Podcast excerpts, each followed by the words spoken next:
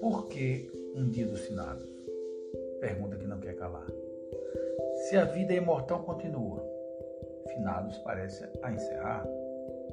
Essa dúvida me traz consolo, ou sugere a minha reflexão. Pois se a vida mesmo não morre, o que é essa dita morte então? Bem, para começar esse exame, é preciso que eu faça a pergunta: sou só um aglomerado de células ou a vida é coisa mais profunda? Você sabe que pode pensar a sua vida de duas maneiras.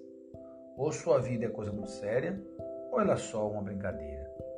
Dependendo dessa resposta que você se dá intimamente, a vida ganhará mais sentido, ou você a viverá vagamente. Você pode então perguntar: o que isso tem a ver com finados? E eu volto, pois, a te indagar o que realmente é encerrado. O que na verdade se encerra é a sua corporal existência. A vida mesmo é espiritual, o corpo é apenas aparência. A aparência é muito importante, mas não é a mais essencial. O ser que você é te transcende, ele nunca morre, ele é imortal. Há em nós dois princípios, do ponto de vista universal. A matéria, algo para se ver, e o espírito, o ser essencial.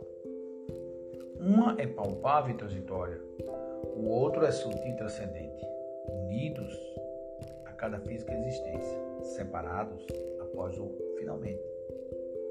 Finalmente dito a cada final, de cada corporal experiência, em que o espírito, ser imortal, deixa o casulo, sua aparência.